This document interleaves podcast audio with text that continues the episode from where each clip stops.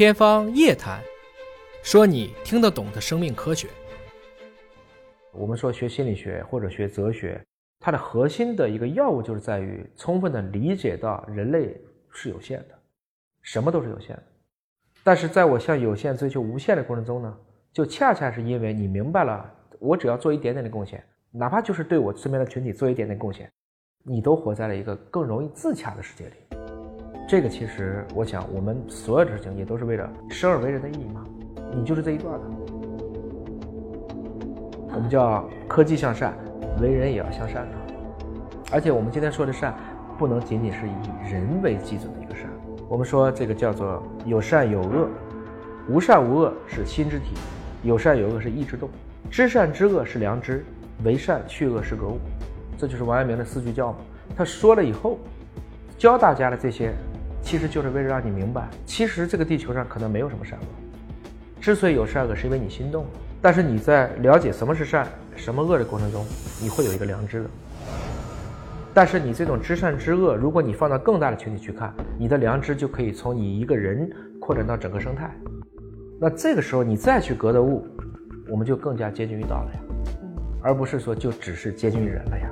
我们现在讨论问题都不是人能搞得定的问题，气候的问题。包括新冠疫情的问题，它都不是一个个体可以去对抗得了的，它是一个全人类要一起努力的事情。所以我们就开玩笑，这个过程中不是人和病毒能不能共存了，是持不同见解的人能不能共存。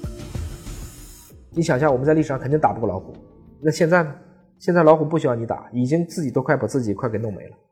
也就是说，动物的这种自然选择的这个能力，在被降维打击了以后，它们慢慢的把食物链的最顶级、生态链的最顶级。都让给了人类。反过来讲，站在顶级的人类怎么去面对众生的态度，将决定了这个物种将来的未来。在这个地球上，永远不是只有人类这一个物种的。地球之所以美丽，就是因为它是保持了生物多样性。所以，了解万物，所谓见众生就见自己。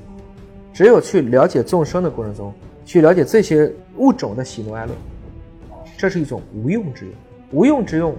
在古希腊的这个语境下，最接近的词就是科学，它是来自于好奇心驱动的。这种好奇心驱动的结果是在于，你会更加的，因为保持了对自然界、对众生的兴趣，而使得你自己容易获得一个自洽的状态。所谓看见什么都是欢喜的状态。我们很多的宗教，我们很多的这种哲境，追求的都是这个状态。看见万事万物，他都高兴。我们是有亲生命性的这个最基本的一个原则。亲生命性，如果再可以深一步的话，就产生了一种对生命的深度觉知。这种深度觉知，你就可以通过对这些事物的一些理解，扩展到你所在这个群体，对人类社会，对你自己，就会产生很多的映射。然后在他们这些天真、无忧无虑的这种生活当中，找到了一丝我们可能已经久违的这种安逸、快乐，甚至有时候会心的一笑。